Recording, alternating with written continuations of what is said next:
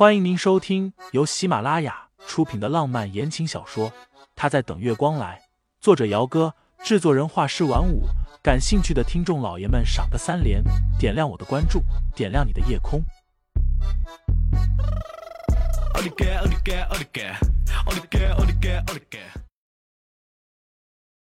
第一百三十六章，我又不是故意的。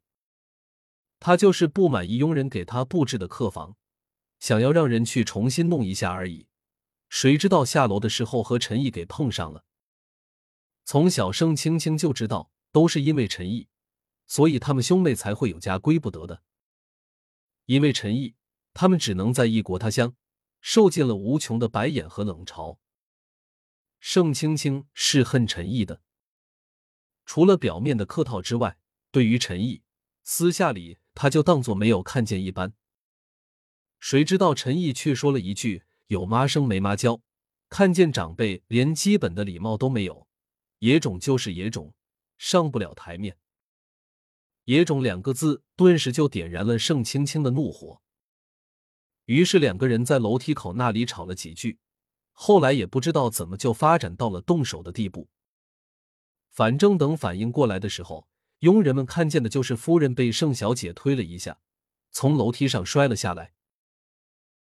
四十分钟后，手术室的门打开。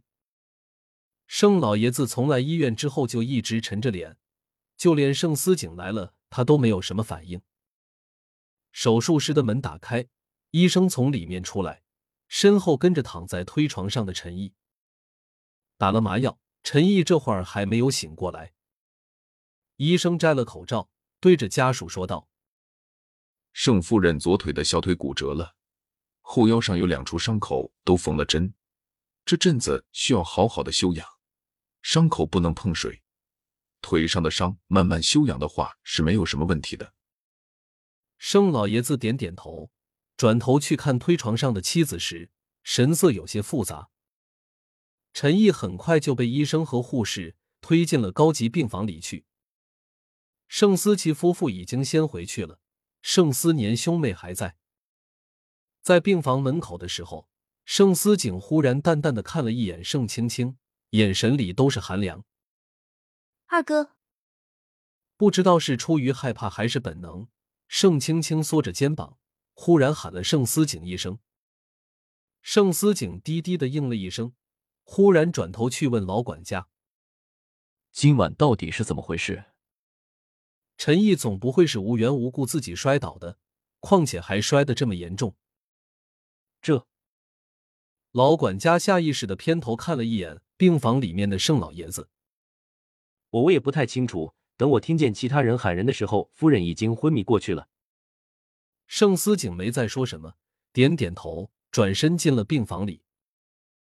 深夜十一点多，一辆黑色的车子从医院离开。最后停在了一家酒店门前。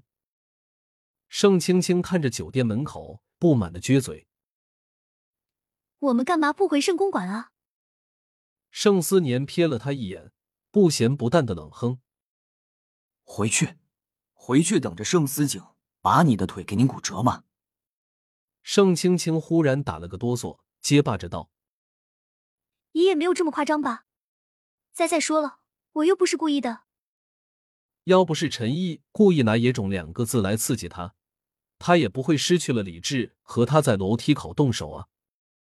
盛青青现在怀疑陈毅根本就是故意的，他在施苦肉计。青青，盛思年深吸了一口气，淡淡的说道：“你要知道，小不忍则乱大谋。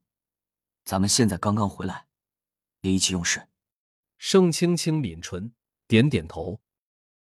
我知道了。清新一直等到半夜两点多，盛思景都没有回来。后来他想给他打个电话过去，又怕会吵着盛夫人，只能作罢，一个人迷迷糊糊的睡了过去。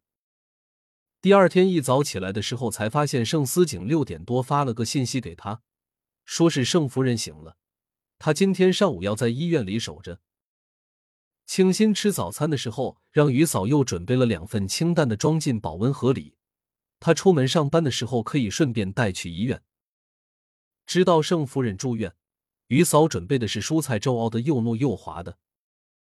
清新提前一个小时出门，赶在早高峰之前把早餐送去了医院。结果刚刚出了电梯，迎面就看见了一道挺拔的身影，大步的走了过来。怎么来了？盛思景伸手把他手里的保温盒给拿过来，低头亲了亲他的脸蛋。吃过早饭了吗？吃过了。清新指了指保温盒，那是我让于嫂给你和盛夫人准备的。盛夫人不舒服的话，喝点粥会好一点。盛思景看了一眼腕表上的时间，你跟我一起进去。嗯，我就不进去了吧。清新抿了一下唇瓣，低眸说道：“我怕你母亲看见，我又要生气不舒服了。”听众老爷们，本集已播讲完毕，欢迎订阅专辑，投喂月票支持我，我们下集再见。